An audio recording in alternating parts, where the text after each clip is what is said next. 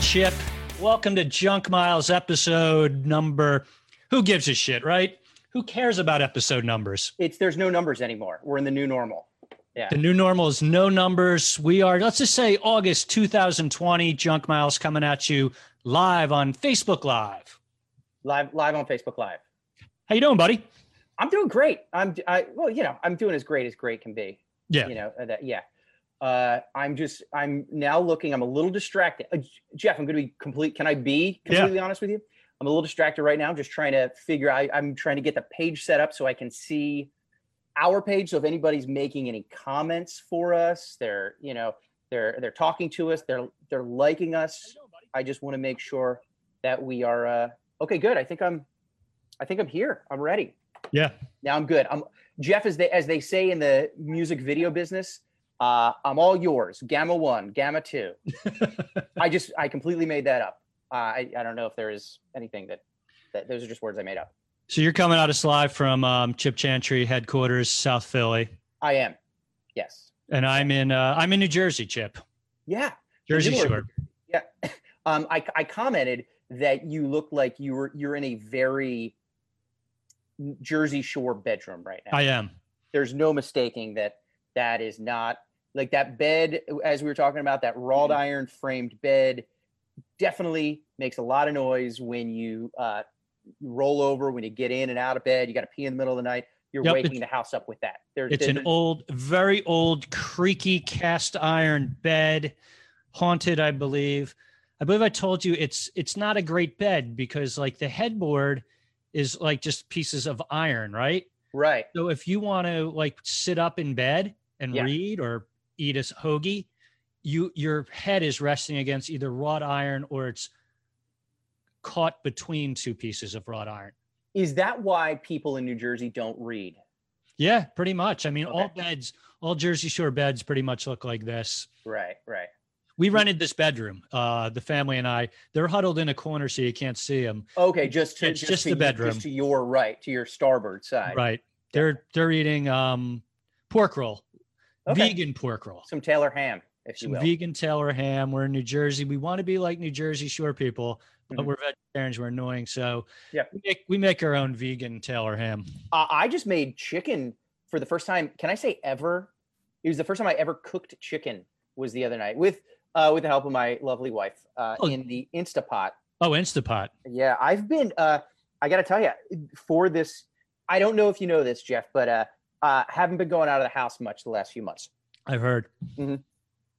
and in that time uh i've gone i'm not i'm not i'm definitely not calling myself vegetarian. I can't claim that title but i've gone very much vegetarian for the last few months. On friday nights we get uh indonesian food from this great indonesian restaurant on our block. They're amazing. They uh, i get a chicken dish and that's the only uh meat generally that i've eaten and it's just every friday and that's it's I, i'm kind of like the op- i'm like the carbon copy of a catholic i only eat meat on fridays so uh, the the the Pope can uh, stick that incense in his pipe and smoke it. If you know what I'm saying. wow. Yeah. So I uh, I only I've only been eating chicken on on Fridays, but I actually did just make a chicken dish in the Instapot with the loving guidance of my wife uh, the other day, and it, I gotta say it was pretty good. I'm I'm pretty proud of myself. At first, I confused Instapot with a neti pot. Okay. Well, what you do is you have to get the chicken very shredded. I do have a story. I have a just um would the would the viewers like to hear a really disgusting graphic neti pot story? Um, there's not many viewers right now, so maybe we can tell it Okay. now. Get it out of the way. Right, right. Right. So um this goes back a little over a decade ago. I'm going to call this 2008-ish. I was living with David James, comedian David James, Mhm. out in Devon, Pennsylvania. Very Uh, funny comedian, David James. Well, Yeah. Well, all right. We each have our own opinion. Yes, yeah. Uh, good friend, uh, uh, former roommate, hilarious comedian. By the way, his album, uh, oh, Kidnapping Season, I think it's called, right? Kidnapping Season is one of the, uh, he recorded it last year before, actually, I guess this year maybe, before the shutdown. Uh, really, really funny album. Definitely get that, uh, David James. But I was living with him. I had terrible allergies, which I still do. I, I don't Yeah. have. I- I You're a mess. uh, I was told by a number of people after trying everything, you got to try the neti pot. Got to try the neti pot.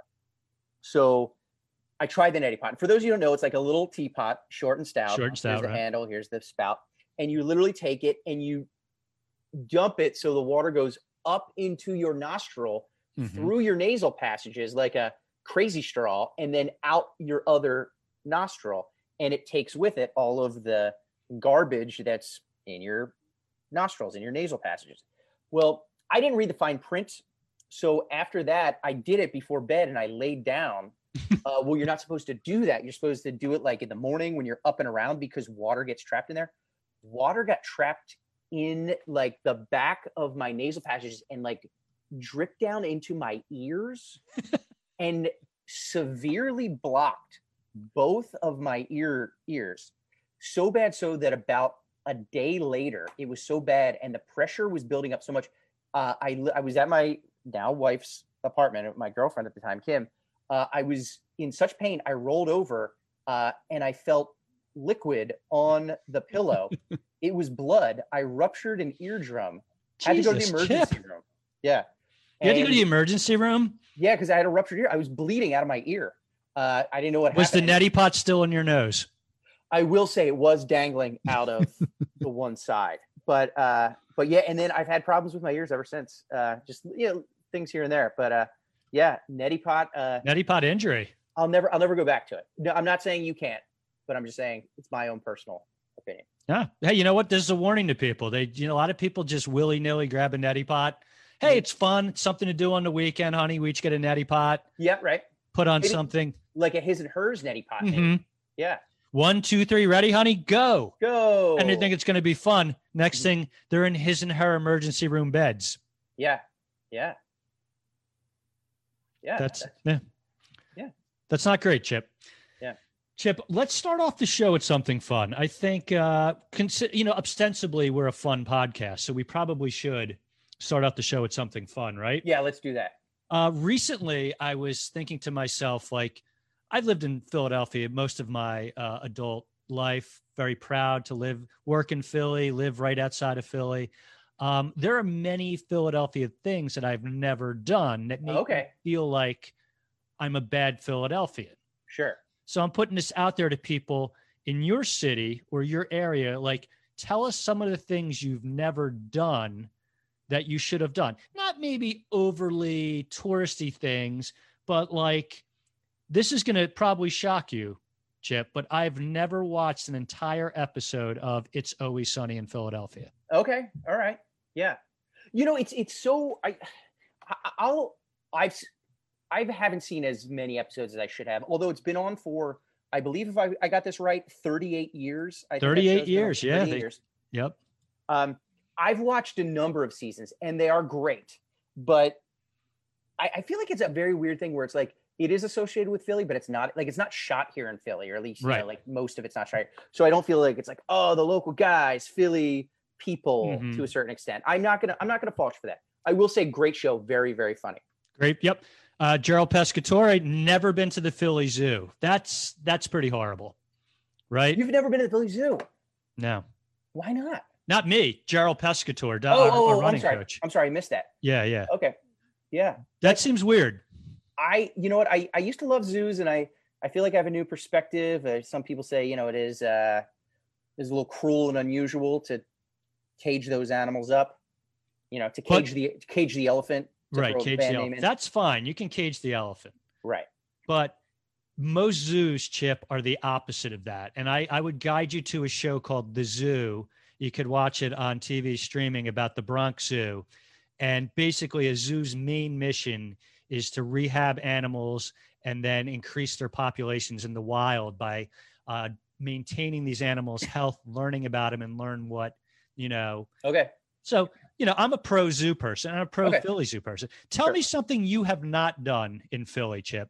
Um, yeah, Gerald, get to the zoo for goodness sake. Yeah. Maybe we'll maybe we'll take a field trip there one day. We should. We'll run Yeah. through it. We'll have a little running. Me, you, and Gerard just running through as fast as we can. I think that'd be great. There's the pandas. There's the the Yeah. polar bears. There's the There's the- that. Some more and pandas. snakes. Um, something that I haven't done. Uh, I will say I've never been to the. Uh, I've been to the art museum, but like not nearly as much. I li- I used to live literally across the street from the art museum. Like I lived on those apart- apartments right there on the Parkway. I went there once in the two years that I was there, which is horrifying. Uh, but I've never been to the Barnes Museum. Oh, hard to get into. Yeah, yeah, Very hard to get into. yeah. Uh, how about you? What's what's something else you haven't done? Chip, I, I can't name anyone currently on the Philadelphia Flyers right now. I, I Okay. I'm not flyered up. Yeah. I'm not a hockey guest. This is just between you and me. Mhm. I've seen more Philadelphia Ultimate Frisbee League games than I have Flyer games. Hey, I uh, I'm into that. I'll take it. Right? Mhm. Mhm. People out there, we're talking about things you've done that you haven't done in the city or area you lived in that you're embarrassed about.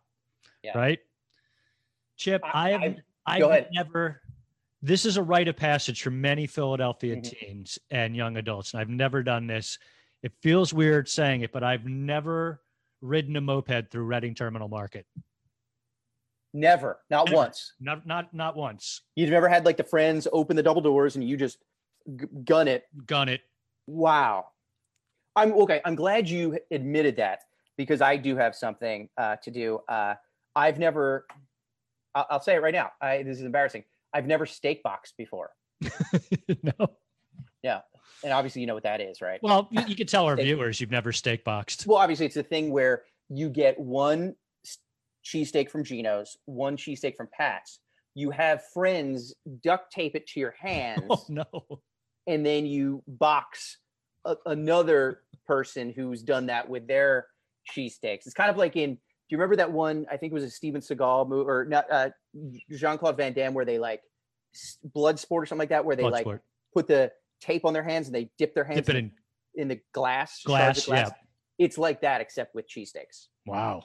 And You've those never done onions- that. Those onions stink. Never, never once done that. I've watched videos like old YouTube videos of people doing that. It's like Larry Ferrari show, and then like there's like a half hour show just showing steak fights. You It was like bite. Sunday morning, like you come home after church, Yeah. and it would be on. Yeah. Right. Uh, John, you know, Johnny Goodtimes just joined. Uh, Johnny I- Goodtimes probably has done everything in Philadelphia you're supposed to do. yeah, since Johnny's a little bit late, as you know, I mean, let's just face it. Um, he, Johnny, we're talking about. I like how we're doing a podcast just for Johnny Goodtimes right now. Yeah. Uh, Johnny, we're catching up. Uh, we're, we're admitting things that we've never done that we should have done in the city of Philadelphia. We never have done. Johnny, what's something that you have, and, and any of the the other viewers right now, what's something that you have never done that you feel embarrassed about Yeah. by being living in Philadelphia and you, just, you still haven't done. You know, um, I've never been to the Barnes Museum. I said Jeff, uh, he's never. Uh, uh, what was the first one you said? You've never. Uh, you've never watched It's Always Sunny. Right. Never watched It's Always Sunny. Yeah. I'm not flyered up. Yeah. And I've never ridden a moped through Reading Terminal Market. Right, I've never gone. I gotta be be honest with you. I've never gone Ben tipping. Never gone van tipping. Ben, ben tipping. Oh, what could you uh, tell me a little bit more about Ben tipping? Sure, that's when you see a Ben Franklin impersonator on the street and you come up from behind you, tip them over. Ah, It's it's it's usually you do it at night, but honestly, they're not roaming the streets at night that much. So you, right. a lot of times you have to do it during the day.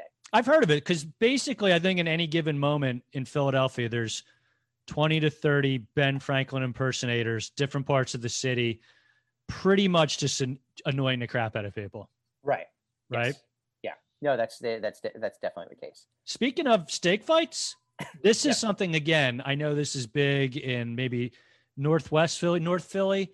Every it's like another rite of passage. I haven't done it. I haven't eaten an entire Italian hoagie while walking across the Tacony Palmyra Bridge. Okay. I've never done that. I can see that. That is a good. Uh, yeah, they call that uh, they call that the Big Palmyra. the big Palmyra. That's Yeah, right. they call that the big the Big Palmyra. That's that's what that's called. Yeah. Um, you know, I've never. Uh, I mean, I mean, I'm gonna be honest. Uh, I've never done the uh, the uh, Penn's Landing naked roller skate. no.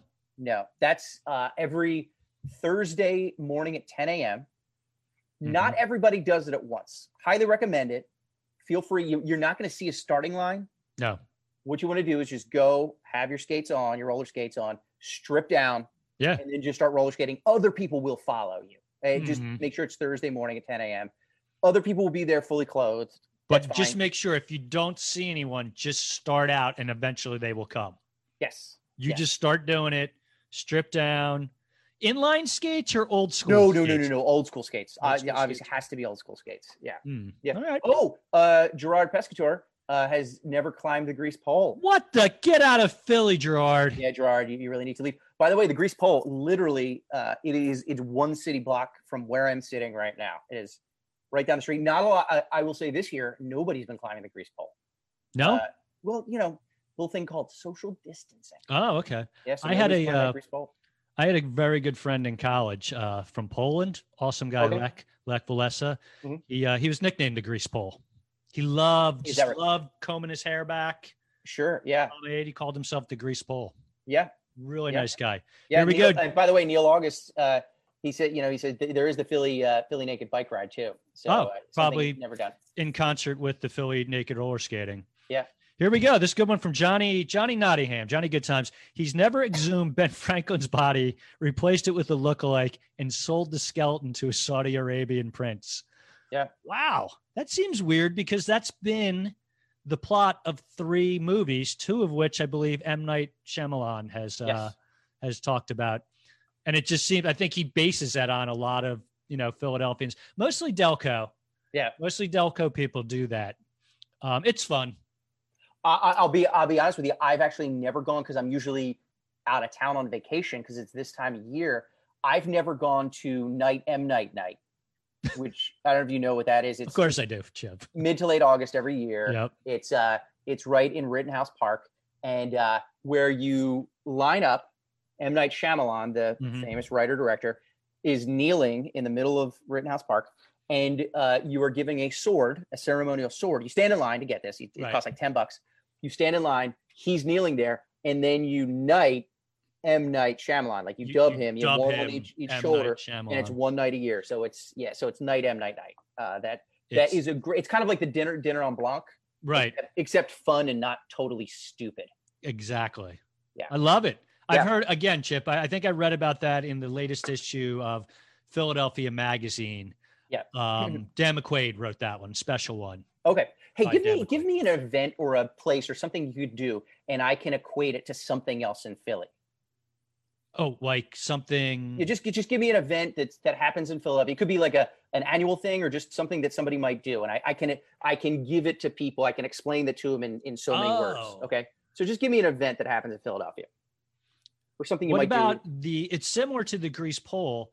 It's the. It's called. Um, what is it? It's uh, kissing William Penn. Okay, kissing William Penn. So kissing William Penn is kind of Mhm. like the Dîner en Blanc, Mhm. except not totally pointless and stupid. give me another one. Give me give me another one. Give me another one.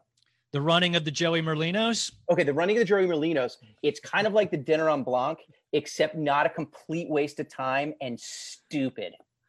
Carol Broadbent, you've just joined. Please let us know something you haven't done in Philly that you feel like you should have done. You should have done, but something you, are have not. embarrassed about. And this is not just Philly. Anybody else out there, New Jersey, New York, Chip, what I was I was alluding to, a lot of people have done this. Have a few beers in you, you get your buddies, you scale City Hall, Okay. get to the top, and Mhm. it's kind of like the Blarney Stone. You kiss the William Penn statue. You know, a lot of fun. and it actually, which is weird, it actually brings you bad luck. Oh, I didn't know that. Yeah, people people do it because they think, well, I'm better than everybody. I've been doing so well. I guess I could use some bad luck. So, and then normally what happens is they either fall to their death or get arrested. So, Mhm. obviously, maybe that's a self fulfilling prophecy then. I chickened out. A lot of my buddies did it. I got about halfway up the building, City Hall, and uh, I just said, I, I can't do. it. I got a little scared, Chip. I got to admit it. Yeah. You know Uh, something? I have never. I will say this: a lot of people get their uh, get their picture taken in Love Park. Mhm. You know, in front of the love sign. Uh, Yeah. I have never gotten an X-rated caricature uh, drawn of myself in Hate Park, which is about six blocks north of there. People don't really know about Hate Park. It's uh it's it's not a nice place. No. I'm going to say that. A lot of tourists don't know about it. They probably should know about it. It's it's really a uh, a horrifying little place that terrible terrible things happen. I do like the very large hate sculpture by Rob. You know, they commissioned Robert Indiana not only to do the love one, but to do the hate one as well. Yep. And he said a paycheck's a paycheck, Yeah. Hey, he's got to do it. right? Abs- absolutely. a lot yeah. of hate. Yeah. Um, Chip, I know your wife has spoken about this. She's done it a lot. A lot of people I know. It's the uh, Philly movie location tour for the 1998 Mark Harmon Jodie Foster Philadelphia classic Stealing Home. Oh, you've never done that. I've never done. I think you guys went a couple of times, wanted me to go Oh, we go every October. every October. Basically, a lot of people dress up. They dress up as Mark Harmon. They dress Mhm. up as Jodie Foster, Sure. And everybody's just like quoting lines from the 1998 classic "Stealing Home." Yeah. Yeah. That's, you know, that's, that's the way to do it. oh, uh, Carol Broadbent. Hello, Carol. Yep. Uh, they uh, see, like, they like to go. This is like their, their big thing. And if you haven't done this, I feel like you, you, if you haven't done this, Jeff, you, you Mhm. need to do this to be a Philadelphian. Uh, they go to Philly AIDS Thrift to shop, which is Mhm. great. And then they go uh, to the Mexican food truck at 10th and Washington. Okay. Which is a Philly staple. Johnny Goodtimes knows that uh, knows that uh, the the taco burrito truck at 10th and Washington too. He can talk all about that. Great spot, really good burritos. I haven't been there, but and that's something again. I feel like I just feel like I'm a bad Philadelphian. Right, have you ever been to Philly AIDS Thrift, by the way? No, good store, Great store. No, like not not good store. Great great store. store. It is. It's like four. I feel like it's like four row houses next to each other that have all been hollowed out, and it's it's just a great thrift shop. You can literally get anything there, any kind of clothing, any kind of old DVDs, CDs, furniture, sporting goods, uh, just a, just a little bit of everything. They always have fun music playing. Do they have any uh, used neti pots? You know what? Um, there has been a law. like I don't want to get into all of the the inner workings of the Philadelphia government, but there there Right. was a law passed. Uh, Not allowed to sell used neti pots. Yeah, yeah. Um, I got a couple more. Again, I'm really embarrassed to say these. I'm just going to say them. Yep. Like I mentioned before, the running of the Joey Merlinos. We all put on our favorite tracksuits. Yeah. Um, I believe you start out uh, Passyunk Ave, somewhere in South Philly. You spend 10 minutes, everyone launders money. Yes. It's Yeah. like a good half hour of money laundering. Yeah. Drinking, and then you basically just run through South Philly, similar to the Rocky Run. Yeah. But you also have people dressed up as undercover FBI informants chase Sure. you. You get to be either a Merlino or a Fed. Yeah. Yeah, that's fun. Yeah. No, that is a uh, that that that that is a good time. That's that's a really good time. Here's something you know that I never did, which and it was like there was a window, but maybe you know, hey, maybe maybe there'll be a chance again. Uh, never once uh got to visit Vince Fumo in prison, so that's something that uh you know he was on the Pen- Pennsylvania. I never saw him in the Senate, never saw him in prison. So uh, so that's something I wasn't. You know, I missed my chance, but I, I have a feeling I'll have a chance again. That's all I got to say. Hey. Yeah. Have you ever uh, run up the Rocky steps dressed as Rambo? Uh, I I have yes and no. Okay. Uh, I have run up the rock steps many times, mostly dressed as his character from Stop or My Mom Will Shoot. yes. Yeah. Yeah. I think it's popular to uh to pick many different uh I I, I sometimes I I've heard people have dressed up as Oscar from one of his greatest movies called Oscar from the movie Oscar. titu- titular character Oscar. I don't think we can Um, use that word on the air. It's Uh, fun. It's fun okay. to say. Yeah. Um, yeah, basically, uh, they don't allow you to dress up as Ram- too many knives. People are dressing up as Rambo. I heard. Yeah. During mostly during the Philadelphia Thanksgiving Day parade. Yeah, you see, that's not a good look. It just doesn't. ugh, It's like, hey, this is Philadelphia's its finest, and there's just a bunch of people running up the stairs dressed as Rambo. Yeah. Yeah. I think I got two more, and this is this. Pretty much everyone I went to college with, you, everyone I know. I've never been sentenced to the Veteran Stadium's jail ah, by Judge Seamus McCaffrey. I've never, just never gotten drunk enough. It's a good time. Yeah, I haven't fought enough people to 700 level, sure. but every like all the people's photos, like selfies from the jail. Mhm. Is it amazing to you that there was a jail in Yeah. Veteran Stadium? Yes, yes, uh, yeah. That's I, that's one of my favorite things in the world. It's like you know, like you see so many different ballparks around the country. It's like, what can we have? We can have super boxes. We can have a Yep.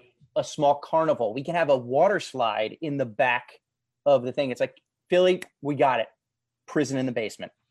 And and they hired a an esteemed judge to work during the game. There were so many miscreants causing trouble at Philadelphia Eagles games. They needed a judge Yeah. on call and they needed a jail built into the stadium. It's like, hey, restrooms, Yeah. cheesesteak stand, super pretzels, some merch, jail, Rita's water ice, Yep. right? Mm-hmm. Jill Yeah. Pescatore has never been to the Mummer Museum or the Mum- uh, the Mütter Museum. Oh, Mummer Museum or Mummer Parade. Because there's a Mütter Museum as well. There is a Mütter Museum. which is highly. Re- you've you've Yeah, I've, been- I've actually been there. many times. I've super creepy, but very super creepy, worth but it. great. It's such a fun fun place. But uh, the Mum, yeah Mummer Museum, just a couple blocks from me. Never been inside. I don't think you should. Yeah. I don't think you'd like what you'd find out Yeah. there, Yeah. right? Yes. There are, you know, when mummers die, they can be buried in the museum.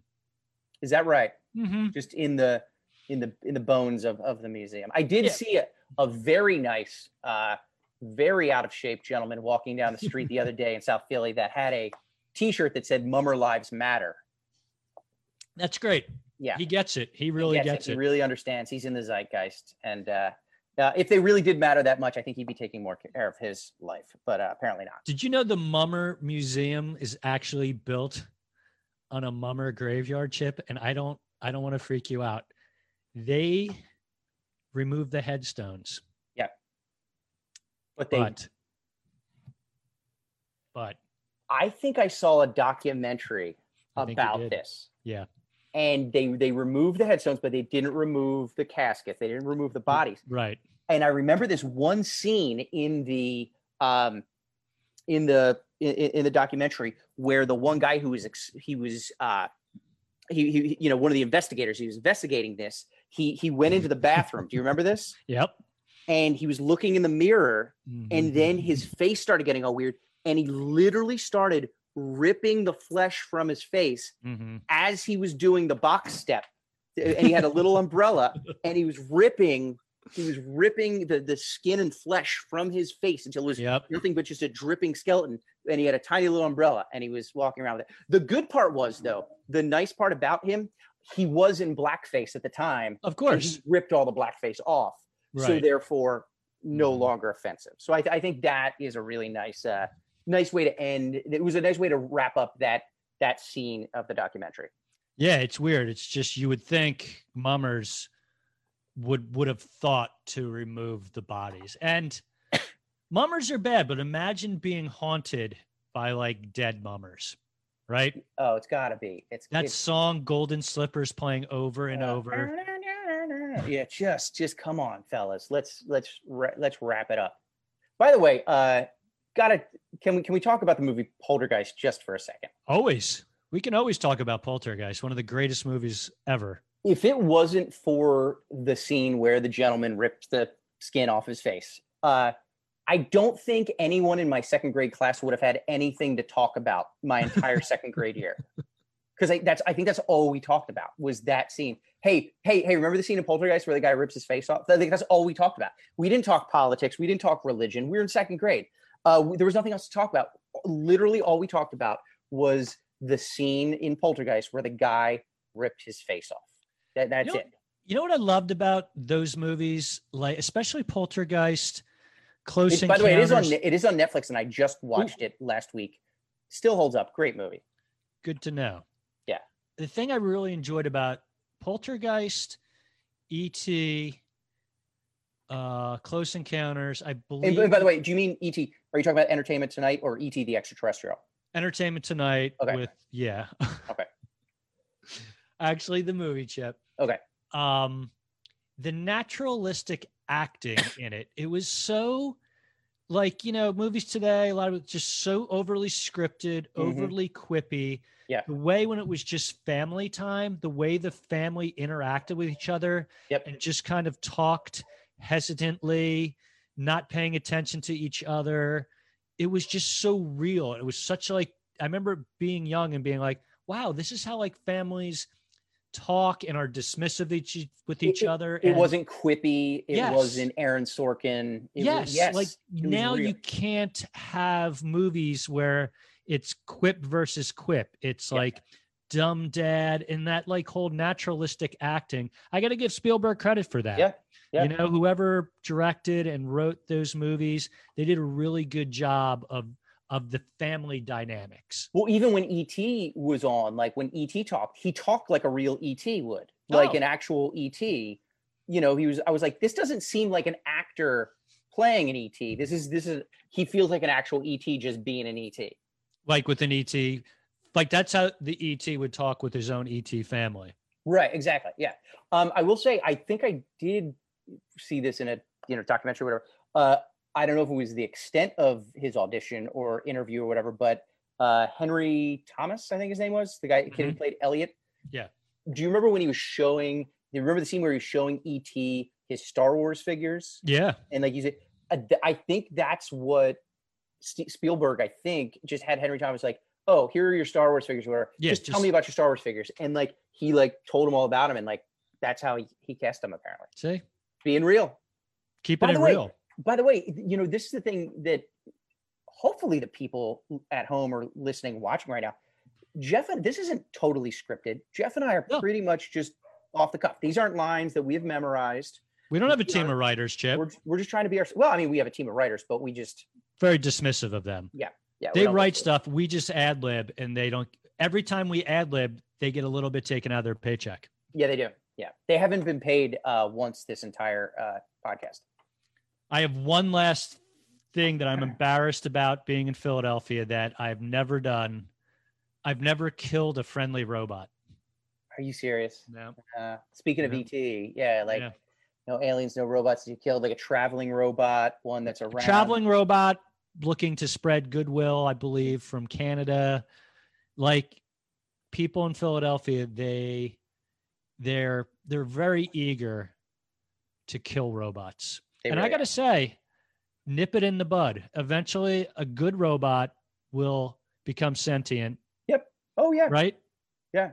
People vilified those people for for murdering that robot. Mhm. We don't know what his capabilities were.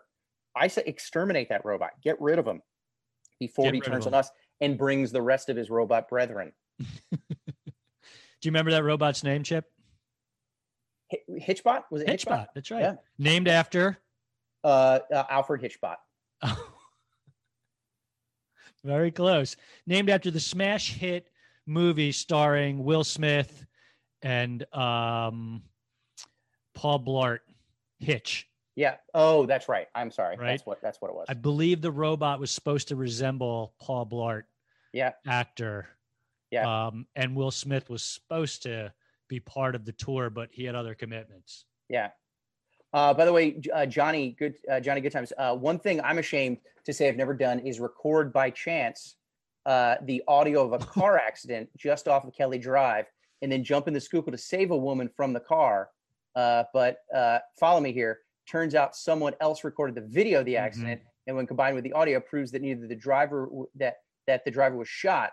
This was no accident, but the killer kidnaps the woman and Mhm. I have to drive my Jeep up the steep si- uh, steps of City Hall to try to rescue her. Anyways, never done it. Still on my Philly bucket list. That's called a Travolta. A lot of people do it. Mhm. A lot of film buff audio engineers. It's a big, you know, fun thing to do. Yep. Um, maybe he should get out more. Yeah. Right. Yeah. Very Philly.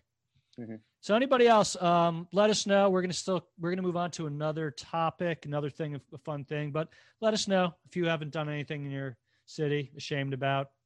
It'd be great to know. Now, Chip, we have a thing called uh, Doc Talk, where you and I watch a lot of documentaries. We And do. the thing that I like about the documentaries we watch right now, I think a big thing is stress free. We don't want, I don't want, you know, the award winning doc about, you know, some heavy topic, endangered children, um, pandemics around the world, horrible Uh, leaders who came to office and we can't get rid of them. Those Robot robot beatings. robot beatings. I like music docs and I like documentaries about outre subjects, weird slices of life, right? Yeah.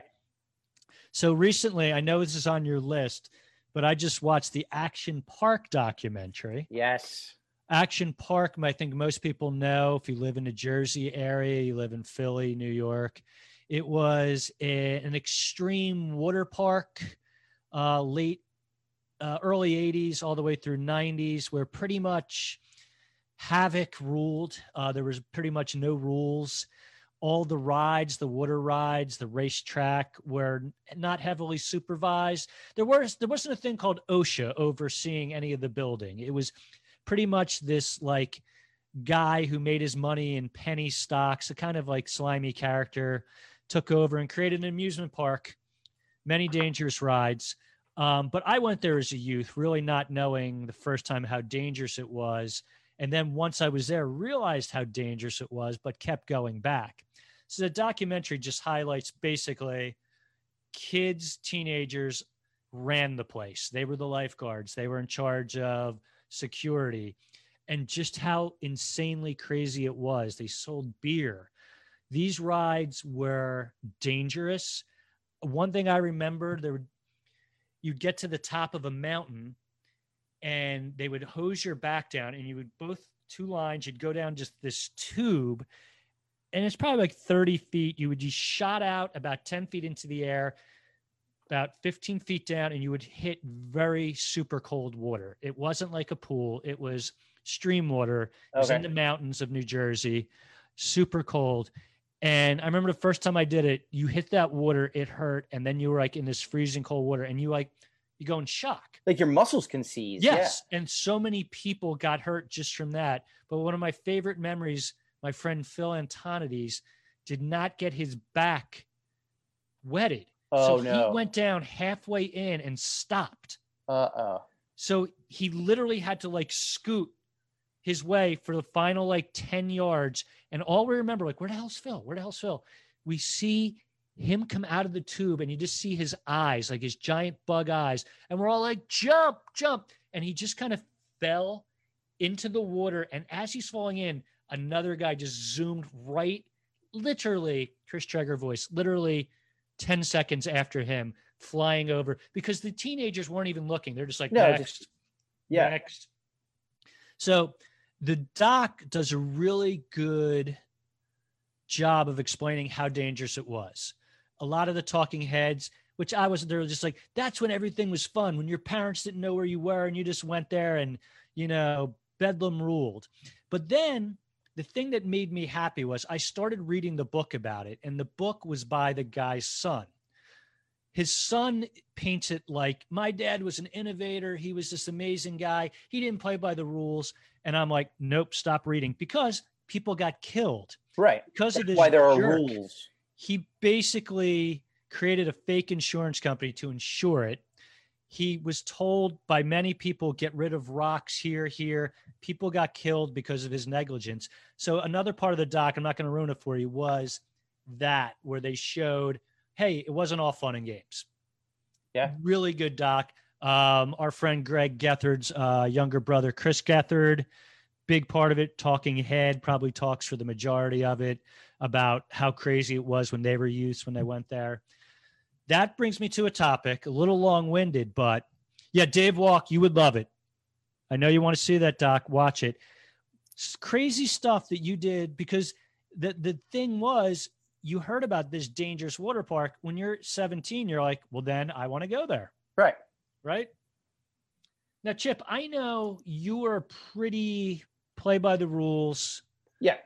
Color in the lines. Respectful young lad, right? Yes. yes. You're listening to your REM on your Walkman. Mm-hmm. You're maybe not some, maybe some right. You're not riding your moped through um Reading Terminal Market. Any terminal markets. Any yeah. terminal market. Yeah what are some of the crazy things you did as a youth or would you consider crazy at the time and right, people- well, and, and then eh, I, I did and like i was just thinking of some things that weren't even crazy like i didn't do i was a pretty yeah. straight and narrow kid but like just by the thing like we just cl- we would just climb trees yeah first of all climbing trees we would climb as high as we can on any oak tree on any elm tree on, on the largest trees we could in the middle of the forest, somebody's yard, 60, 80, 100 feet in the air.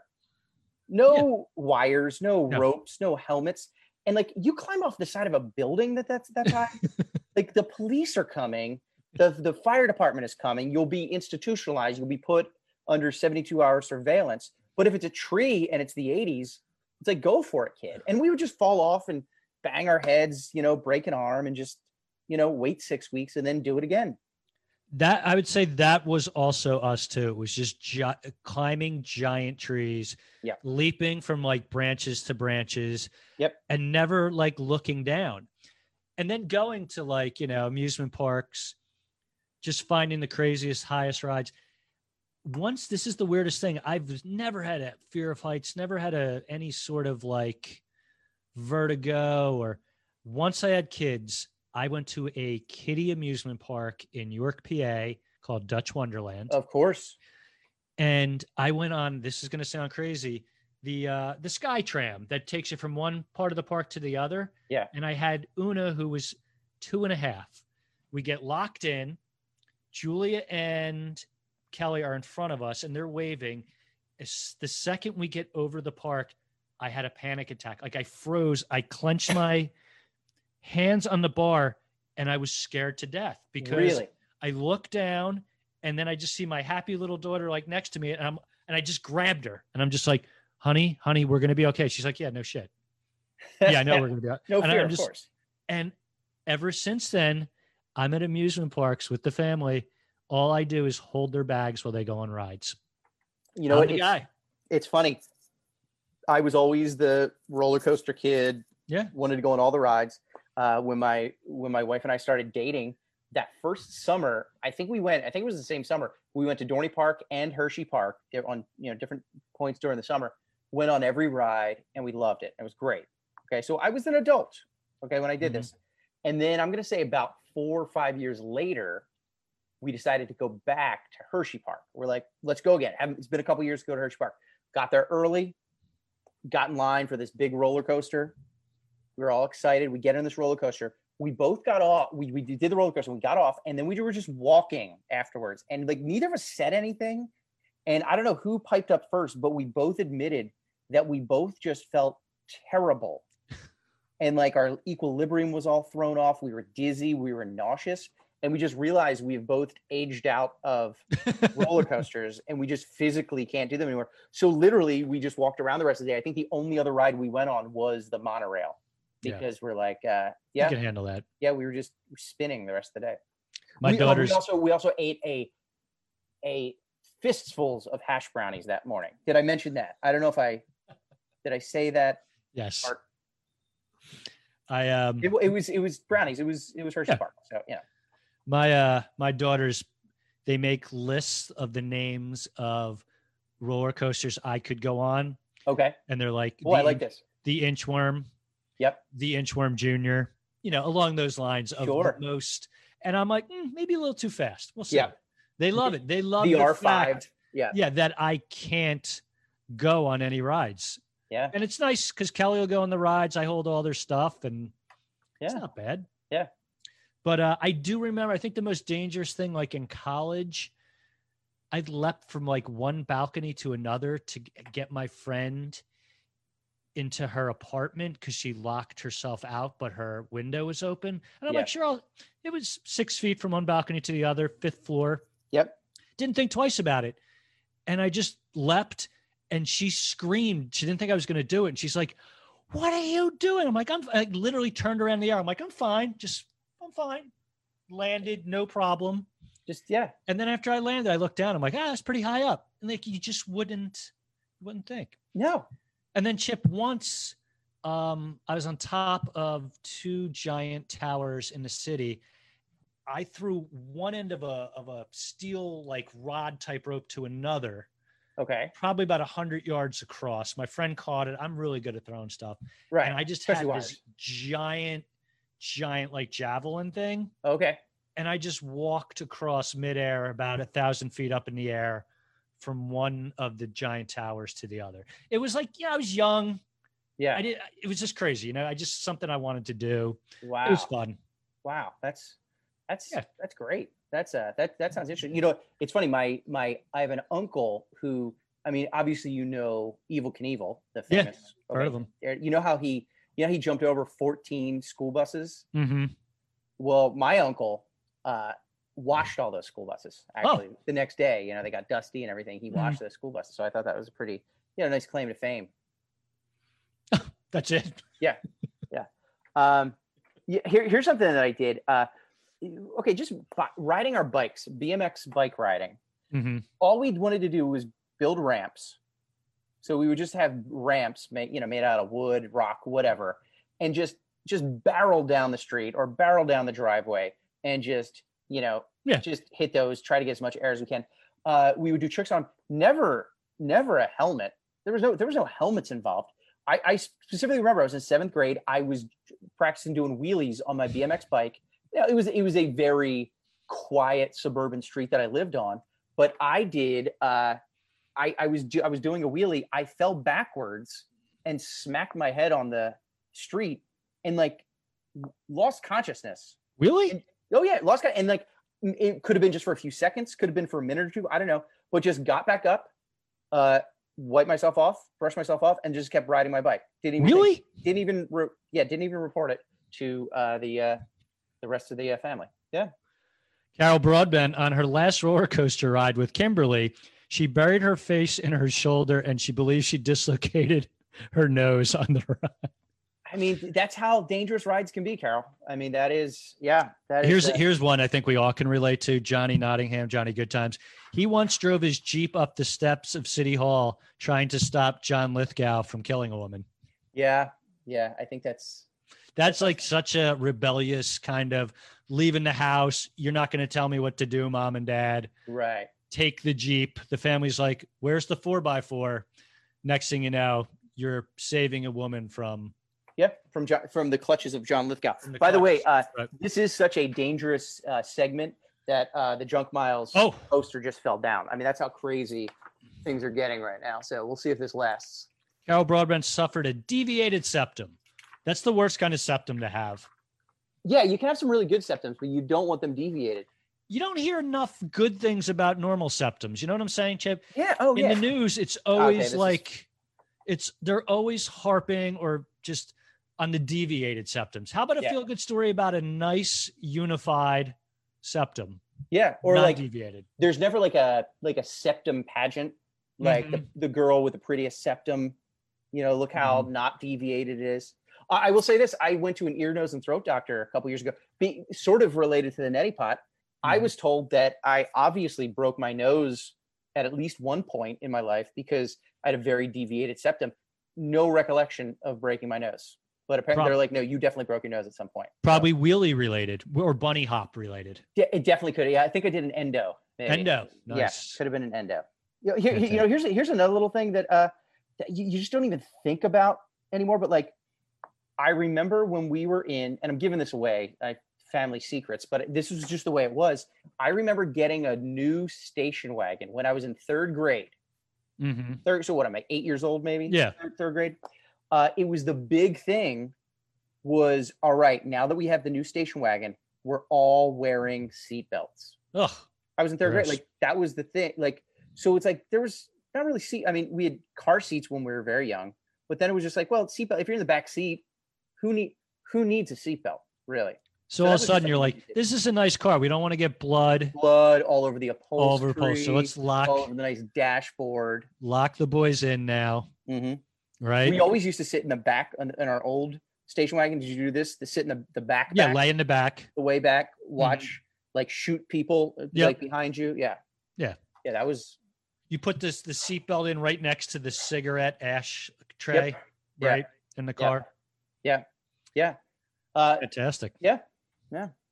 Anything else crazy that you did, uh, Jeff? N- Nah, I'd say it was probably jumping tree, uh, climbing trees, jumping from balconies, walking uh, across a very thin wire building, stuff like that. Just Yeah. normal, normal kid stuff.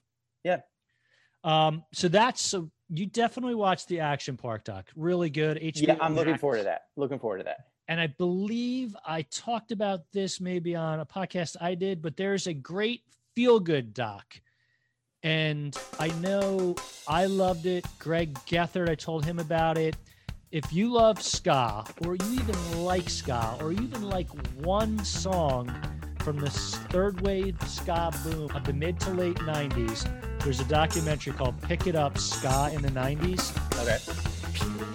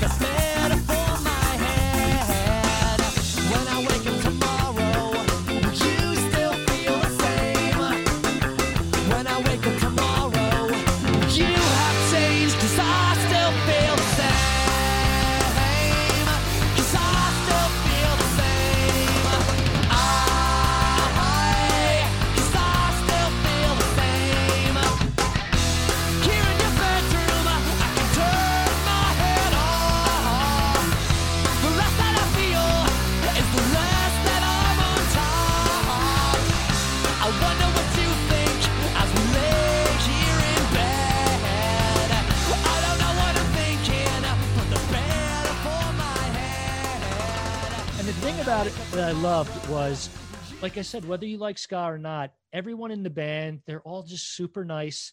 They were just happy their geeky music Mhm. came to the forefront Yep. for a while. No one's bitter. No one's complaining at the end that, you know, the world just wasn't ready for us and they discarded us. It was like the lead singer of Real Big Fish was like, holy crap, people cared about us for five years. That was awesome. We're still playing the music. We still love it. We're back to our small niche. But for those five years where like Goldfinger was ruling the radio, Real Big Fish, Mhm. no doubt the Aquabats, everybody they interviewed was so likable. You know, it made you feel like it was a really good scene. And I don't want to, again, ruin anything, but just watch it. You literally are like smiling through most of it. And then they would play a song. You're like, oh my God, I remember that song. That wasn't so bad. Um, a lot of people were like, while they were in the band, they kind of knew it was not sustainable. And one of the reasons was they're like, you know, we're the second band on a punk bill um, where you get maybe $150, you divide it by four people, and that's pretty good night. With a ska band, you're like, here's $150, divide it by 12 people. Yep. Exactly. Yeah. and they're like, maybe we need to get rid of two of the three trombone players. Right. Yeah. and then uh and then it also is a little heartening because you know some of the people in the ska bands were in punk bands before but all of the horn sections they interviewed them they're like yeah we're just nerds in our marching band and then like the cool kid came to class and said hey you guys want to be in a band they're like well we only play trumpet and trombone he's like that's fine Yep. Come on. Come on down. We got you. next thing we know we're playing a punk club and girls are looking at us and it was awesome Uh, that's great. Okay, I gotta watch it. Yeah, it's great. It's called um, Pick It Up, Ska in the 90s. Yeah. So that's Doc Talk with Chip and Jeff, not Doctor Talk. We're not giving doctor we, advice. we're not allowed to anymore. Uh, not since that one have- episode. Holy crap. yeah. Is Uh, she I- still in the hospital? if if I can Yeah. offer some doc, uh, Doc Talk. Doc Rex. What's up, Docs? what's up, docs? What's up, Docs? I, went I, I I went the complete opposite end of the spectrum from from you. The feel Yeah. good fun, unfortunately. Um, first of all, music wise, I might have mentioned this doc before, but I we ju- I just showed it to my wife recently. Uh, it's on YouTube. Uh, it's called A Skin Too Few, Mhm. documentary of Nick Drake. Oh, Uh, very somber. It's it's the most British thing I've ever seen in my entire life. Like it's like autumn and cold the whole time and rainy, but beautiful yeah. and just very somber. The beautiful music, very slow, and it's one of my favorite things to fall asleep to. So, uh, so that's one I, I'll, I'll watch. And then uh, the other docs I watched, I did watch uh, some horrifying ones. I did watch the six-part documentary "I'll Be Gone in the Dark," the Michelle McNamara, I will uh, would who- never watch that. who is married to Pat Yeah. Oswalt. Very, Right. very horrifying, but great. Yeah. And then uh, just going to throw it out there: the documentary "Tread." Yeah. Don't tell anyone what's about. Just say, watch the documentary Yes, Tread. yes. Just Right. watch watch the documentary Tread. It's on Netflix. It's a it's an hour and a half long. The first forty five minutes, the first half, uh, uh, Johnny Goodtimes and I were actually talking about this because he only saw the first half of it. He was like, it's kind of slow and boring. It's it starts a little slow, but like you can follow it. It's fine. It's Yeah. good. And then the second half gets batshit crazy, and I love it. Yep, yeah, yeah. That's all I'm gonna say. Johnny Good Times. Yes, I did hear the Pietasters, and they're featured in the doc. Uh, someone from the Pietasters, I believe, was interviewed in Pick It Up, Ska in the 90s. Chip, we're going to an important topic now that I think many people would enjoy. It's summer, it's August, it's hot. Today, me and the girls, we went out, did a little shopping for someone special's birthday coming up. And I said, let's get some ice cream, right? Middle of the day, ice cream for lunch. Love it. Delicious. Yeah. Are you a fan of ice cream, Chip? Uh, I've never actually tried it, Never tried it. so I I'd assume I'd assume it's good. It's good. I know you. There's some things from where you grew up, the environment you grew up in, it just wasn't around. Right, right. We just didn't have access. Um, I'm going to give you. You know, I love not only ice cream, I love history, Chip. I'm going to give you the uh, most popular ice cream fla- old time ice cream flavors Okay, back in the day when things were different. okay. Way back, let's say 1800s, 1900s.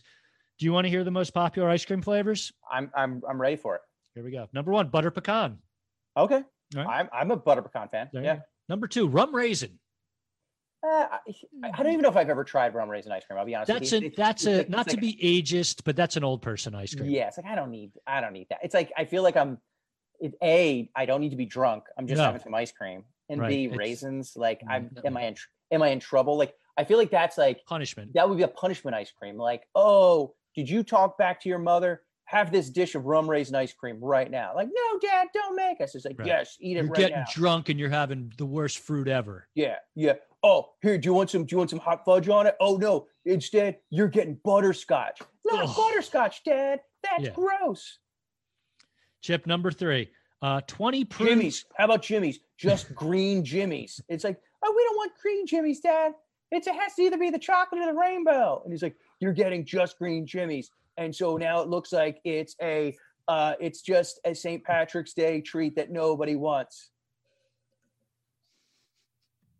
Oh, and, and then it's like, oh, you're crying out. I'll give you something to cry about. Here's a Shamrock Shake. It tastes like cold. It tastes like cold toothpaste, Dad. Don't make us drink it. You drink it now. But you still never had ice cream as kids. No. Well, yeah, we're gonna stick to that story. All right, stick to it. We Uh, only had number punish- we only had punishment ice cream. punishment ice cream, not real ice cream. Yeah. All right, number three on the list: popular old-time ice cream flavors. 20 prune skidoo. 20 prune skidoo. That sounds like a good one. Yeah. Yeah, I don't know if I'd ever tried that, but it was very popular back in the day. Yeah. Also, clementine bread dough. Clementine bread dough. That sounds good. What I'm guessing is there wasn't cookie dough back then, and they, they made do with uh, Yeah, yeah, this odd fruit clementine and bread dough. yeah. Here's one uh, artichoke chunk. Ugh. Ugh. I I think people like chunky parts of their ice cream. Yeah, but not yeah. Just you don't need an art. But back then, Chip, you have to understand. Back then, if you got an artichoke in your stocking for Christmas, that was like awesome. yeah, that was fresh a artichoke big, for a kid? deal. Yeah. Kids Yep. loved artichokes. By the way, Johnny Goodtime said that Twenty uh, Prune Skidoo is one of his favorite ska bands. Pick it up, pick it up, pick it up. Um, chicory, chicory flavored ice cream. yeah, yeah. All the kids love that one. I like a nice chicory shake. I know a lot of Civil War soldiers. A big treat for them was a big bowl of chicory ice cream. Yeah, can I get a chicory blizzard, please? Uh, extra, extra anchovies. Chip, uh, a lot of the Irish immigrants came over and they brought some of their um, some of their favorite flavors and recipes. Uh, boiled potato ice cream was it was soft, Right. Yeah. it, It was, was buttery, Yeah. Yeah. it was Uh, popular. By the way, Carol Broadbent said she only had cherry vanilla ice cream because it was her mom's favorite. See, that's just your parent being overbearing, Carol, and just forcing you to eat what she ate, even though cherry vanilla was not good. Um, another flavor. This this is an old one. Sorghum. Ooh. that sounds that's that sounds good. Most people don't know what sorghum is, and uh, yeah, Yeah. why would you? But back then, flavors weren't so much important as just the idea of flavors back then. Right. Yeah, it was it was thought. It was thought. It was the of, yeah. thought that Yeah. um, fig My- rip, fig ripple. Fig ripple. That's Fig yeah, that sounds really good. Yeah. That sounds a Um, little better than sorghum. My great grandmother used to try to make us for dessert. She would make a big thing and she would get out all the ingredients. And it was like a make your own Sunday, but she Mm-hmm. but she would have all the ingredients out. And it was a uh, she would make witch hazel splits. Okay. Yeah, they weren't they it. weren't very they weren't very good. I love when you you go into like a grandma's house and there's a bottle of witch hazel, yeah. like, and you're just like, Grandma, what what the hell are you doing? Yeah. she's there. Yeah. Right. Yeah. Making splits. Two more, Chip. Two my more. my my, on- gra- my grandmother actually had uh, Ovaltine. Remember Ovaltine? yeah, we Which drank Ovaltine. Jars and jars of Ovaltine. Uh, But Mhm. then we found out that it was actually because that's where she would hide uh, her packets of cocaine. She would have Oh, kilos of them, and but and it, it would throw off the dogs. The dogs would sniff the Mhm. Ovaltine, wouldn't. Yeah. We joked when we had Ovaltine as little. We were just like, Mom, Dad, can we just get quick? They're like, No, Ovaltine's better for you. Yeah. You literally could put an entire jar of Ovaltine into the milk and it still wouldn't be chocolatey enough. No. Like it never got to the point where it was chocolate milk. Next door, your friend's taking the Hershey syrup, just going whoop, and it's the most chocolatey chocolate milk ever. Yeah. DJ and I are just shoveling Ovaltine. Ovaltine was like gray. and you have to do that thing where you like it floats up to the top and Yep. it's still dry, so you have And to you gotta, like- sink it down. Yep. It's kind of like it, it- You know, it's kind of like when you take a when you when you when you take somebody out into the East River. hmm You know, you gotta you either have to put their Mhm. feet in the Weigh them down. in, in in the thing, or you have to cut open their lungs so they don't float and just you know drop. Right. them. Same thing with Ovaltine. Same same thing. Yeah. We got two more flavors, Chip, from old time ice cream flavors. Tomato berry. Tomato berry. That sounds good. Sounds good. Sounds fresh Delicious. at least. Yeah. And the number one, I think everybody again, this might have been the um Irish immigrants, but cabbage and cream. Uh, big bowl of green cabbage and cream Mm, ice cream. mm, mm, mm, mm, mm. You boil the I believe you'd boil it to within an inch of its cabbage life. Put it in an ice cream maker, which was basically a, a wooden barrel with a stick. Yep. You go to the mercantile, get some butter, Mhm. heavy cream, Yep. and just literally a shitload of boiled cabbage. And every the fun part was you'd have a party. Everyone would take turns just yeah, just creaming that Yep. cabbage. Yep. Well, and you remember, but do you remember that old jingle, that old radio jingle that used to play? They'd be like, "What would you do for a cabbage and cream?" What would you do for a cabbage and cream? People you- like in old timey gear, Yeah, just a giant bowl of Yeah. of like barely green, yellowish, and just Irish immigrants around looking Yeah. at it like it's the greatest. Like, yeah. would you sell your seventh child Cecil to the gypsies? And it's like, yes, I would. And for then some get- cabbage and cream. cream. Yeah.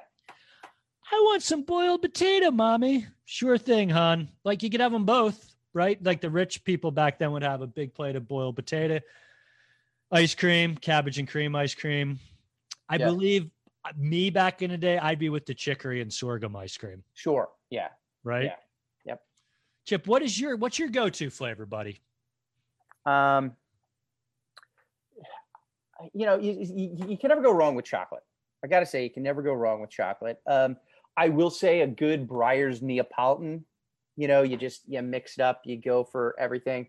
But then if you go, uh, if you go Ben and Jer- Ben and Jerry's, some fish food, which is chocolate, and it's just decadent. Or you know, I'm gonna I gotta go. I know this is a very hippie-ish of me because I'm going fish food.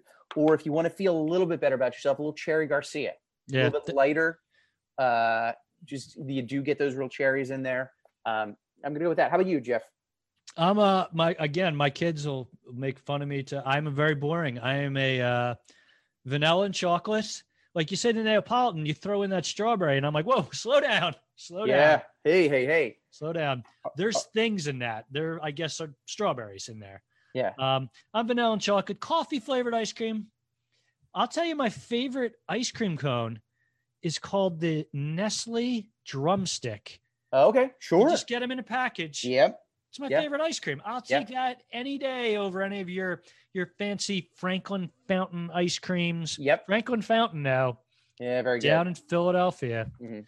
They all the nerds dress up in their old time like Oh, apothecary their gear, Stupid mustaches. Yeah. stupid mustache, right?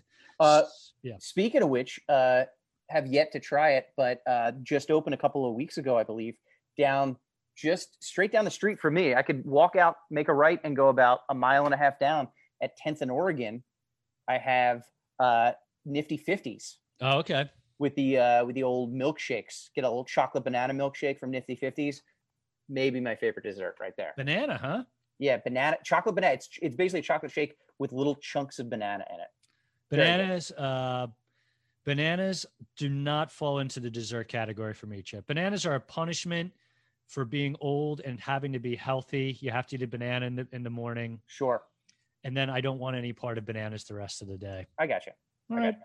By the way, uh, Johnny Goodtime said, uh, my gal and I used to go to the old malt shop and put two straws into a beef honeycomb tripe shake. And simpler, Simpler times. It was it was simpler times. Yeah. Simpler times. I love it. Yeah. Chip, you're a comedian. Well, We uh well, I'll say you're I'll say you're a great comedian, one of my favorites. thanks. Thank you. Our I think one comedian we uh we both admire. Yep. Jim Gaffigan, Yeah, sure. right? One of the uh, one of the greats, one of the guys who's been in the biz a long time. One of the guys who's really paid his dues, I would say. Oh yeah, he's paid many people's dues. Yes. Uh, I think the thing about Jim, he's he's a clean comedian, pretty Yes. much clean, right? Mm-hmm. Along the lines of a Brian Regan. Oh, Uh, he's exactly the two of them who Yeah. I, I'm actually working with a kid right now uh, over Zoom, Yeah. and his uh, his mom he really loves comedy, but he you know he just does. He's nine, and she was like, "Would you work with him like once a week or so?" We sit down for like a half hour, and we go over like we like write jokes together, and it's hard for a nine year old for me to understand what like what a nine year old likes, what a nine year old understands, what's appropriate. First two comedians I give him: Brian Regan, Jim Gaffigan. and he's that and he's probably like this is awesome I mean, he it's the greatest thing in the world. It's yeah, he can't can't get enough of it. so gaffigan basically his base is everyone. Midwest Yes, he yes. has the midwest kind of charm himself being from indiana. He is Bob and Tom. Yeah, yes. Um so you know and politically he's never really co- goes out with political jokes but on facebook he literally just unleashed last night and he he's fed up and, and rightly so and he called out trump as a con man Mhm. and he basically said to his base like guys he's a con man. We all know it and i think he equated it so well he's saying like when I, when I was a kid i was a cubs fan and you stick with your team no matter what but trump is a traitor he's a con man and let's just you know deep down everyone knows it. He knows he's pissing off his base maybe some but hopefully he's reaching out and he's just you know people are going to be enlightened and be like you know what? You're right. Yeah. i thought it was a super brave move a lot of people are like oh no you're you're you're dividing your your immense base in half now. And Yeah. he's like and today he came out he's like no i'm not apologizing. It's exactly what he felt. He Yeah. had enough. So you know someone like you whose business is being a comedian entertaining the masses what's your take on someone like jim just you know speaking the truth Well, you know, it's been interesting. Up until I saw those tweets, like I've been a, a big Trump supporter, and then I read those tweets, and it made me really, eh, you know, just reevaluate what I thought about it. I was like, you know, he has some points. He Yeah. some points. That's the way that made I, you think a little bit right Yeah, you know, it, you know, it actually it really hit home with me because I, I think I've been compared to, and I'm I'm not saying uh, success wise or No. brilliance or hilarity wise as far as Brian Regan or, or Jim Gaffigan, but like I've always been somebody on stage who's been pretty, uh, you know, not super offensive, not Yep. super edgy. I try to keep, I want people to like me, to try to get mass appeal, and that's what those guys do, and they people love them and they're, they're relatively clean and they you know they can do that and they they kind of stay out of politics and you know I, i'll get into it sometimes on facebook or or twitter or whatever but like i don't talk about it a lot on stage and I, first of all because i'm not and i think it's probably with those guys too i, I i've met brian regan once or twice I, i've i've never met jim gaffigan but like it, the, i'm not good at arguing i i'm not i i don't like arguing i Right. don't because i always want to find if I'm in an argument, like I want to find the truth. I want to find what the best solution is, what the truth is. I don't need to win. I don't like I want to learn something. And if I'm if I'm going against somebody who just wants to argue and just wants to win, I'm gonna lose because I'm just gonna shut down and be like, whatever, fuck Yeah. you. I'm done. Like I just can't, I'm not, I don't like that, you know. So, you know, so so as a comedian, sometimes it's easy just to kind of stay in your lane and do that thing. And and you know, there are edgier comedians or more political comedians or more outspoken comedians. And for somebody like Jim Gaffigan and to and again, he's by the way, he is definitely going to lose a lot of fans because of that. Uh, and obviously, he showed that he doesn't care, which is great. Uh, but it's like, yeah, don't be a coward, uh, because this is di- this is different. These times are different, and anybody who's listening, uh, you know, anybody that I know, and I, I know some people who are might vote Trump or, or have or you know lean conservative or whatever. I I don't care anymore. Like I don't, and like this is the thing that uh, I was so excited to see, and and you know, and you know, it's like you you'll get critics on either side because Gaffigan. Some people are like, well, he should have said something four years ago. He should have said something this whole time, and it's like, well, he's saying it now. You know, Yeah. like he's saying it like you know, and because and it is like this is this is different. It's like I, I wasn't a fan of Romney. I didn't vote for him, but whatever. If you want to vote for Romney, fine. I wasn't a, you know, I didn't vote for McCain. Uh, if you voted for him, even Bush, you know, it's like Yeah. I I didn't like Bush, but like if you voted for him, fine. This is different. Totally is different. Donald Trump is this is it's, it's a totally different situation. Uh, he's he's he's not capable. He's he's not so many top government officials and past government officials and past White House cabinet members have gone on record saying he is completely unfit to be president. He's obviously a disaster. Um, haven't been able to see or touch any family members for the last Yeah. six months, basically because I'm not saying it's completely his fault, but he got rid of the entire pandemic, you know, team, and uh, and he, and just the the hate and the cruelty that he's that he's put out there and that he's supporting and that he's that he's pushed over the last four years is just is ridiculous, and it's like and and it's like it's it's the breaking point. Like this is not like I can't just be polite anymore, and and and and I'm gl- so glad somebody like Jim Gaffigan did that because he has this Yeah. voice and this reach of millions and millions of people that we we obviously don't but um Yeah, and I think that's the important thing that you mentioned is it's the reach. You know what I mean? Yeah. And it, it goes along with like the Black Lives Matter movement. They're like, well, why are why are NBA players important? It's because it's the reach. Yeah. It's because we admire them for what they do. Um, and then if they bring light to something like this, it's important. It reaches more people, puts it in a different uh, perspective. Yeah. So yeah, I thought it was great, and I'm really happy he did it. And uh, you know, it's just an important thing to do. And I love. I mean, I've loved Jim for years. This is a funny story. This is just one of those oh, wait, things. did you meet did Yeah. you inter- you interviewed him that's right Yeah. yeah yeah I ago. interviewed him. Todd Marone, my old podcast partner, interviewed him with an old timey tape recorder. And Jim literally That's could great. not focus. He was laughing so hard. Like Todd walked into the room and Jim's like, Todd from Newswigs. And and he's like, What do you got there? And and uh Todd's like, It's a tape recorder. I'm interviewing you. He goes, That thing's the size of a motorcycle, Todd. and you know, Gaffigan's big dude and Todd's little. Yeah. Um, but the thing about Jim was back in 2002, I started use wigs my humor site. You know, I just used to write satire pieces and I would write under all these different names to make it seem like there were more people. Back in 2002, there weren't blogs. right So not everyone had a website.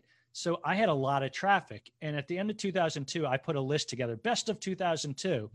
And back in 2002, like Gaffigan was a name that comedians kind of knew. He wasn't, he had some like a small bit on a TV show, right right? I named him comedian of the year. And it was just on my website. A day later, I get the longest, nicest email from Jim Gaffigan. And he's oh, just like, great he's like, "Hey, man, my my uh, comedian sent me this, and it, he's that's really nice of you. Like, it's just so nice to be on the internet. You know, it was like early days. He's like, people appreciate the internet, and he's just like, I have some videos I could show, and it's like pre YouTube, and I'm just like, whatever you got, Jim, send my way. And for years, like I would just post his stuff. I wrote a book. It was like my writings from used wigs. I put a little book together and he blurbed it. And he was like so nice. He was so appreciative back then. And then for like, you know, a couple of years after, he would he was always there and he's always a super nice guy. Um, and then about 10 years ago, I guess, maybe 10 years ago, eight, 10 years ago, my wife and I were in a Tower Theater and we were all excited. We got second row seats to see Gaffigan. So we had four tickets. My sister in law and her husband were coming with us. Last minute, something happened with uh, Heather. They couldn't go. And we're at the place. She calls up. She's like, you know, we can't go. We totally understood why. So we had two extra tickets. And you might, this might resonate with you being a comedian. We literally were second row, dead center. Jim Gaffigan here. We're here. yeah So Kelly goes, Oh, I'll just go up to the top, tippy top row of the Tower Theater, grab a couple, and see if they want to come sit with us. yeah oh that's great Well, she actually, I think she goes, Why don't you, do you want to do it? I'm like, It'd be a little creepy if I went up as a guy being like, Hey, you being a very sweet, pretty woman, you know, yeah she went up there and she literally went to the back and just tapped. She goes, This is weird, but we have two extra seats. And would you like to come? And the guy and the woman are just like, Oh, sure. They came down and it was like Kelly, me, the guy, and his wife. Yeah. They were like our age. Show starts within the first joke. this guy, I'm a loud laugher. Like I love laughing. This guy was destroying me in volume and happiness. He was like almost having, he was loving it so much. He's literally like putting his hand on me, going, "Oh my god!" like the whole time. It made the experience one of the best times I ever had at a comedy show. Oh, Like God. I was literally, it was one of Jim's best shows, and just the way his joy came across was awesome. Now, you, if you were at a show, Yeah. and you saw like two empty seats right in front, even though you sold out the building, would you be any sort of focusing on why are Oh, there yeah. two seats? oh yeah, you're always wondering. A because you're like, well, why couldn't I fill those seats? and then B, it's also like, are they going to come in halfway through the show and be disruptive? there you go. Yeah, but boy, best case scenario all around for everybody. Yeah. Yeah. Um, But but like- by the by the way, and just not to belabor this, but but the thing with uh with Gaffigan that I really liked too was the fact that like not only did he did it and he laid it out too, and he was angry, but he like laid, laid it out, very, in about very- 15 tweets. yeah, and I was like, this is he's racist, he's cruel, he's unfit, uh, you know, and you know, basically like we all know this. And then when he was called out on it, because you know, everybody always like, oh, the next day it's like, well, I didn't really mean it, and he's gonna walk it back because a an agent said so, or he felt like he should apologize. He's like, no, fuck you. I'm this is done. And like to come from somebody like him who's Yeah. so mild mannered to be like, this is the line in the sand. This is ridiculous. I'm crossing it. And it's like, I hope it gives more people that I mean, it gave me, I feel like a little bit more like Yeah. hope and, and courage to be like, no, screw you. If you, if you, and I, I'll I'll say right now on this little podcast for little, whoever's listening, if you vote for Donald Trump, you're promoting racism, cruelty, hate, um, and, and a completely unfit leader who doesn't believe in the Constitution, and you're a terrible person, and you know it deep down. And if you, if you, if, oh, I don't like Joe Biden too much because he's too. I, I know some people are like, well, he's going to be a little too liberal. He's going to be too progressive. He's going to be Ronald Reagan. He says Ronald. It's, it's he's so middle of the road, and uh, and it's just you are and and I I you are a bad person if Yeah. you, if you, and it's like if you voted for Mitt Romney in 2012 or whatever it was, hey, that's your prerogative, and that's Yeah, I get it. If you voted for even Bush, if you voted for for for McCain, you know what? Hey, we have different opinions, but that's okay. This is different. You're you're a bad person if you if you vote for Trump, and, and, and 1000%. and you know it and you should be ashamed of yourself and even for people that i know who do it i look down upon you and i and and and it's uh, it's it's a it's you should feel shame you should really feel shame because it's just coming from a place of hate or fear and uh it's uh Cruelty is the sad. point. cruelty it really Yeah, is it's it's, about cruelty. it's about cruelty and uh yeah it's it's and, and you know and i've i've also like and people are like well you know, i've just i've lost a lot of friends from high school not even friends but like facebook friends Yeah. from like high school and that type of thing and it's like well should politics you know it's like we just don't talk about it. It's like this isn't politics. This this, is, is- different. Yeah. if you support somebody like that i don't want you to support me. I don't want you to come to my comedy shows. I don't want you to be friends with me. I don't want you to call me or talk to me. I don't want to associate with you. And i think a lot of people and i think hopefully more people put that out there because it's not because it is different. It's it's not like oh we just like different we have different political views. If you're a conservative person you know politically that's that's totally respect i respect that and that's totally fine but totally yeah this is this is so out of that realm. It has nothing to do with conservative and liberal. It is like a monster has taken over and we just have to get rid of it however Yep. we can. We have to desensitize people to what they bought into.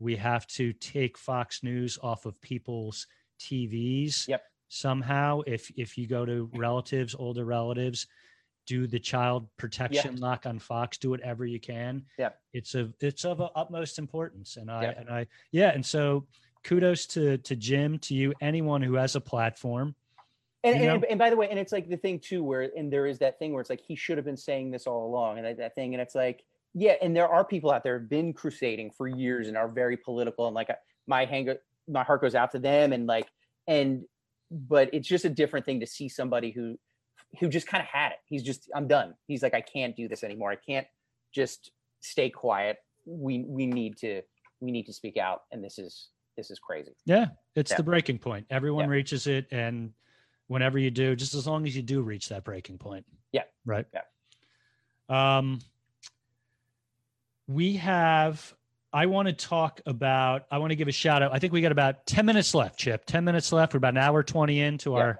hour and a half podcast. Oh, by the Um, way, uh, could we go back to the statement that the amazing Jonathan made about George H.W. Bush in 1989? Yep. Okay, so what I'd like to do is that um, I, don't- I don't know. That, that was that was just another comedian talking about something political 20, 30 years ago. So yeah, Um, Johnny, Johnny, good times. Chip says he doesn't like to be political. Oh, really? Because if my memory serves me, he was one of the first comedians to speak out against 20 prune skidoo support for the Hawley Smoot tariff. well, you know, I, I will say I Holy crap. Johnny That wa- bringing the thunder. that was an early cause of mine. All right. Yeah. Chip, I know you're a big guy. You're into haircuts. You're into looking good. You Obviously. have your who's your barber, Chip? You always give him a shout out. Yeah, Rick, hashtag Rick Job, Rick Rick Job. Giuliani. Yeah, uh, I, I guess I call him former comedian. He's still in the comedy community. Very funny guy, really good guy, and just uh, amazing.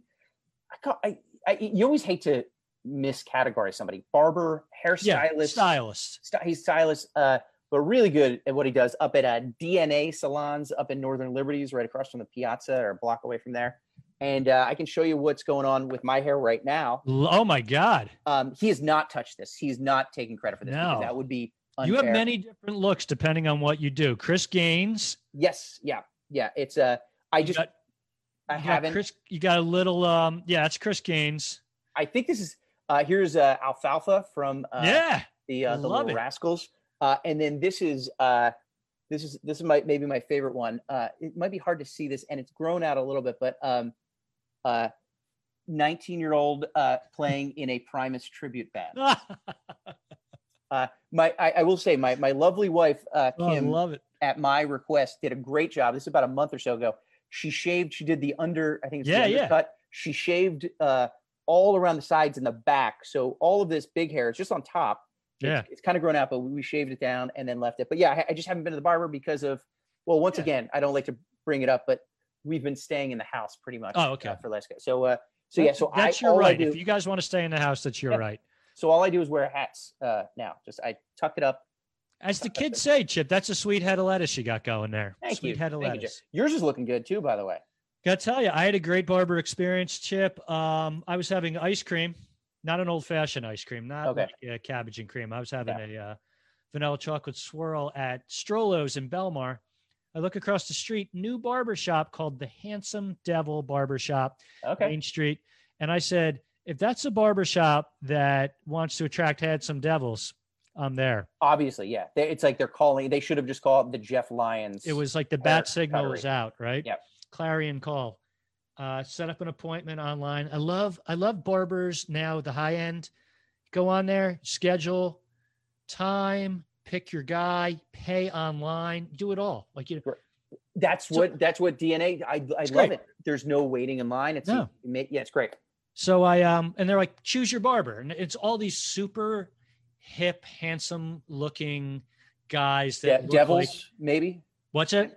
handsome looking devils. Handsome Devils, yes. Yep. They did not lie when they called the place Handsome Devils. All really good looking, like very well done tattoos, not Right. like, you know, like just, oh, here's Mickey Mouse um, with a uh, spliff in his mouth and a Rasta wig. Right. No, it's this like is like very thought out. here. Here's the entire scenery of the first first act of the never ending story. Right. Yeah. And then the Sopranos scene three here. No, Sure. this is like these guys, very into look. So I choose Alex. I sit down right away from the get go, like super nice, like just a jovial guy. You know, this guy gets it. And I'm like, hey, I'm talking. Like sometimes you go to a barber, you're like, I don't need to talk. And he said, I'm like, you know, how's business? He's like, oh, good. You know, well, I was in a business where I was working festivals with another guy. We had a business where we go on tour with like punk bands and stuff. I'm like, oh, that sounds cool. He's like, yeah, because these bands are all touring. They don't have time for haircuts, and I'm a trained barber, and I'm also in a band. I'm like, oh, okay. And he goes, yeah, we were in a band. We're on hi- hiatus now, so like I'm really getting back into the bar. I'm like, cool. I'm like, what's your band? He goes, oh, uh, we're Gaslight Anthem, and I'm like, Wait, what? I know. And I said, Oh, yeah. And he goes, Have you heard? I'm like, uh, yeah. And I just like joking, I go, super solid five albums in the past like 12 years. Yeah, I think, I- you know, like doing that whole thing. He's Yeah, like, yeah. oh, you heard of us. We had for the next 20 minutes, maybe one of the best conversations just about music industry. He was so forthcoming. Like I wasn't being a fanboy, I wasn't delving, Yeah. but I was just asking him questions like about the business, about a doc I saw. Like I saw, I'm like, hey, I saw a, a documentary on, on a 2006 about a band Face to Face. He's like, oh, I love those guys. And I'm like, one of the interesting things in the doc was they were on tour, their song just hit big, and the guy from the Mighty Mighty Bosstones said to him, Hey, why is your manager on tour with you? He should be back in the office making calls, booking you guys, doing stuff. He shouldn't, you need a road manager, not a tour manager. And I'm telling Alex this, he's like, Jeff, was the guy who told him this Gittleman from the Mighty Mighty Bosstones? I'm like, yeah, why? He goes, he told us the same thing when we first started out. We were playing with the Mighty Mighty Bosstones. This guy is a business dude, and all he does is he takes all these young bands. He's like, "You guys, your first tour. Here's what you do. You need a road manager, a business manager. You need to put your money here. You need to do this." And he said, like all these young bands have gotten the talk from the one guy in the Mighty Mighty Bosstones. His name's Gittleman, who's helped out like endless bands. So I'm like, "Oh, that is so cool." That's amazing. And so he just started telling me like all these fun stories. And I'm like, don't let this haircut end. They got taken under the wing of Bruce Springsteen, Gaslight Anthem. They're from Jersey. There were comparisons of, you know, Brian Fallon singing, their lead singer. So they toured with, they did shows with Bruce. So they knew Bruce. So he said one of his last, last fall, he was walking through Red Bank with his wife, and Bruce literally was like at Jack's music and he's like alex and he's like hey he's like uh, hey bruce uh, my wife and i just bought a house we're having a housewarming party tonight. We're just doing stuff. If you want to come by and bruce like yeah i'm coming by. And he's like sure you are. And he's like oh no i'm coming by. So alex says first thing he did was called up all of his problematic friends who were coming to the party. And he's just basically like guys and he goes problematic friends meaning my friends three of my aunts like anyone who would embarrass me and be like yeah. guys play it cool. Yeah. guys play it cool guys Yeah. play it cool so pretty much he has this housewarming party bruce and his wife show up and he said pretty much everyone played it cool because i told him to and if he didn't tell anyone and the door just opened he said it would have been like bedlam like Oh, of course. his aunts his aunts would have with jersey aunts would have been like ah Yeah. Yeah. so not only did he give me great stories and a great haircut, and he like told me all these little tips about how to deal with my calic. Um, I'm like now excited for like my next every month. I'm coming back to Belmar for this little story time. Because not only are you getting a good haircut, you're I mean, you're getting uh, you're getting your own rock documentary Oh, it as you get a haircut. Yeah. I, on our next podcast, I have two other stories. I will tease this. This will be a new topic of ours. It's like haircuts with Alex. Yeah. and he had two other very interesting little story tidbits. But again, if anybody wants to go get a great haircut in the Belmar area, Handsome Devil, it's awesome. Totally, maybe the most like going by every COVID guideline you would imagine. Like they're just Good. so in there, take you station to station. You wear the mask. They know how to do it. You know, it was just one of the most lovely experiences I've had at a, uh, getting making a handsome devil even more handsome. And a and a hell of a haircut. right yeah, there. right. Yeah. Chip, we hit the uh, one hour thirty minute mark. We did 90 we, of them. we only got to like probably half of the stuff on our big list of podcast things to do. Well, that means we got to do another one very soon. We got to do another one very soon.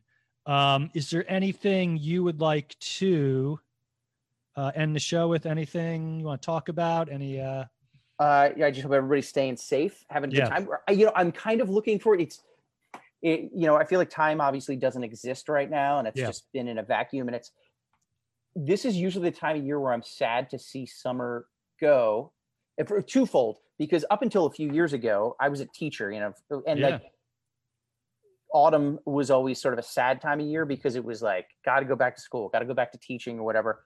The last couple of years, I haven't had to do that. Obviously, so that that's not not a thing. And I'm just looking for the nicer, looking forward to maybe some nice September weather. It's usually pretty hot in September, I guess, but like some nice crisp autumn days. Hopefully, get outside. I'm looking forward to that. And uh, yeah, that's that's that's what I'm doing. Oh, and uh, if anybody wants to listen to, if you haven't before, uh, two years ago tonight, uh, I was at Helium Comedy Club with about 200 or so of my closest friends and uh, recorded my last album, Swingers Party. Uh, Yep, I was there. It was you were great. there. You were there laughing heartily.